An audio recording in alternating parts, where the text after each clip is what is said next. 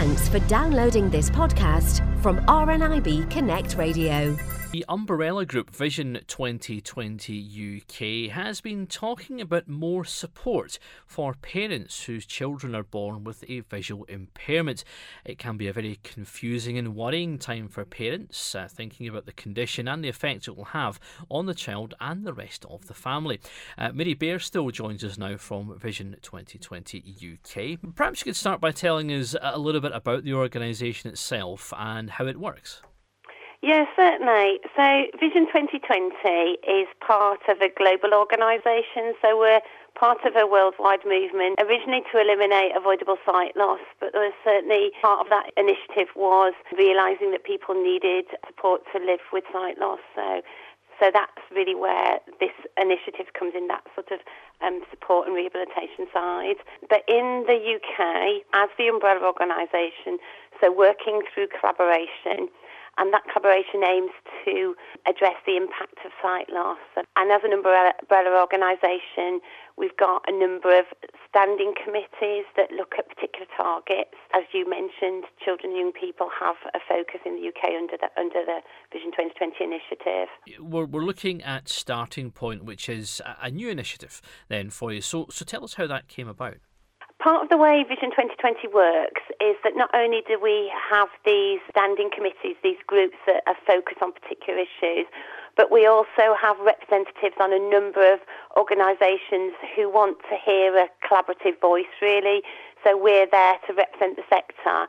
So I'm very fortunate to sit on the committee of the Royal College of Ophthalmologists, so that's eye doctors, and these are eye doctors that all have an interest in children's eye care.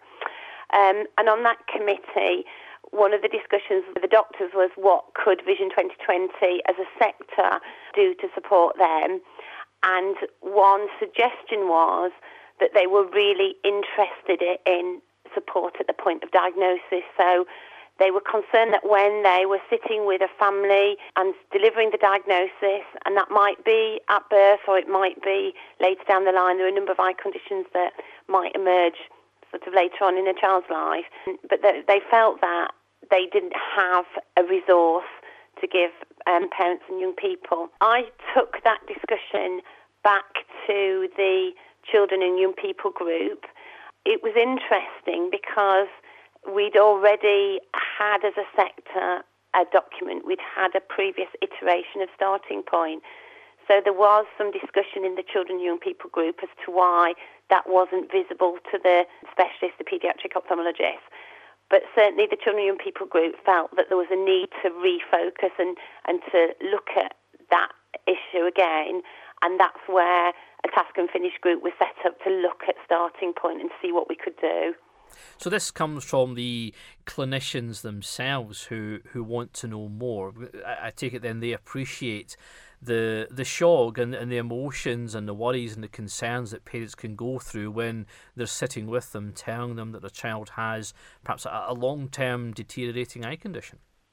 Absolutely, and I think that that was one of the, the key things that the ophthalmologist was saying that they just needed somewhere to direct the parents that, that really got the parents linked into something early on, and that's really what we're hoping Starting Point will do the parents themselves are probably baffled by many of the, the medical terms for, for conditions and they'll they'll want to understand that and to look at creating a pathway for their child to do uh, as well as they can whether it's you know leisure education socially you know thinking way ahead down the line as well. Interestingly we didn't have the resources to undertake more research but we looked quite carefully at the research that had underpinned the original starting point initiative. And in fact, the the leaflet that we produced actually has a quote from that research which talks about a parent who said that they wanted a map of the next few years and they wanted to know what we do next. So they wanted to have that sort of feeling that there was something mapped out or a pathway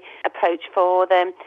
So I think that that was clear looking back at the research that parents did want that sort of structure as to where to go we had quite a long discussion about what would work for parents and families and carers. Luckily for us, RNIB have got a fantastic initiative for, for adults at the moment, which is Sight Loss, What I Needed to Know. It's a quite comprehensive booklet of information.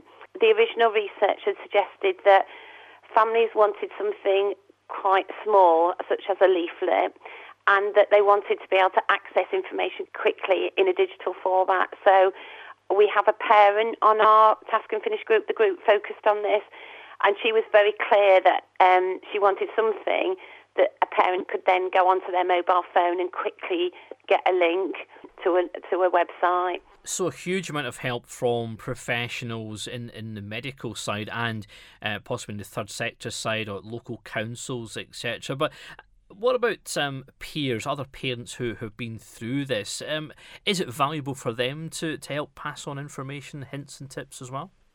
I think so. I mean, we haven't got um, a direct link on our website to any particular peer groups, but we've got links to all the main organisations, and they will then link people. So that that's that's clear from from what we what we'd expect from the websites that we've that we've identified there's um, a small piece of work that we're going to do looking at further support and evaluation. So we're we're looking at what's needed to further the information on the website, and also we're looking at how we find out whether this did meet the needs of families or whether we need to provide some specific information on the links.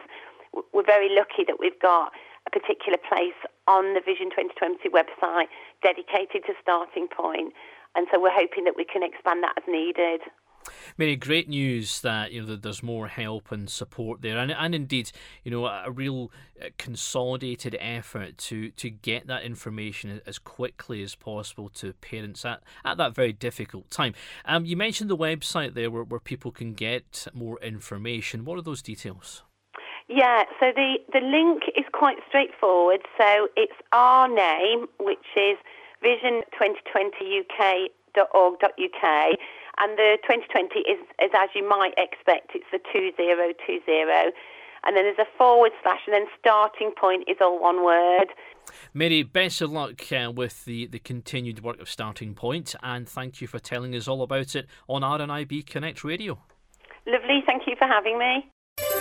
For more downloads like these, visit rnibconnectradio.org.uk slash podcasts.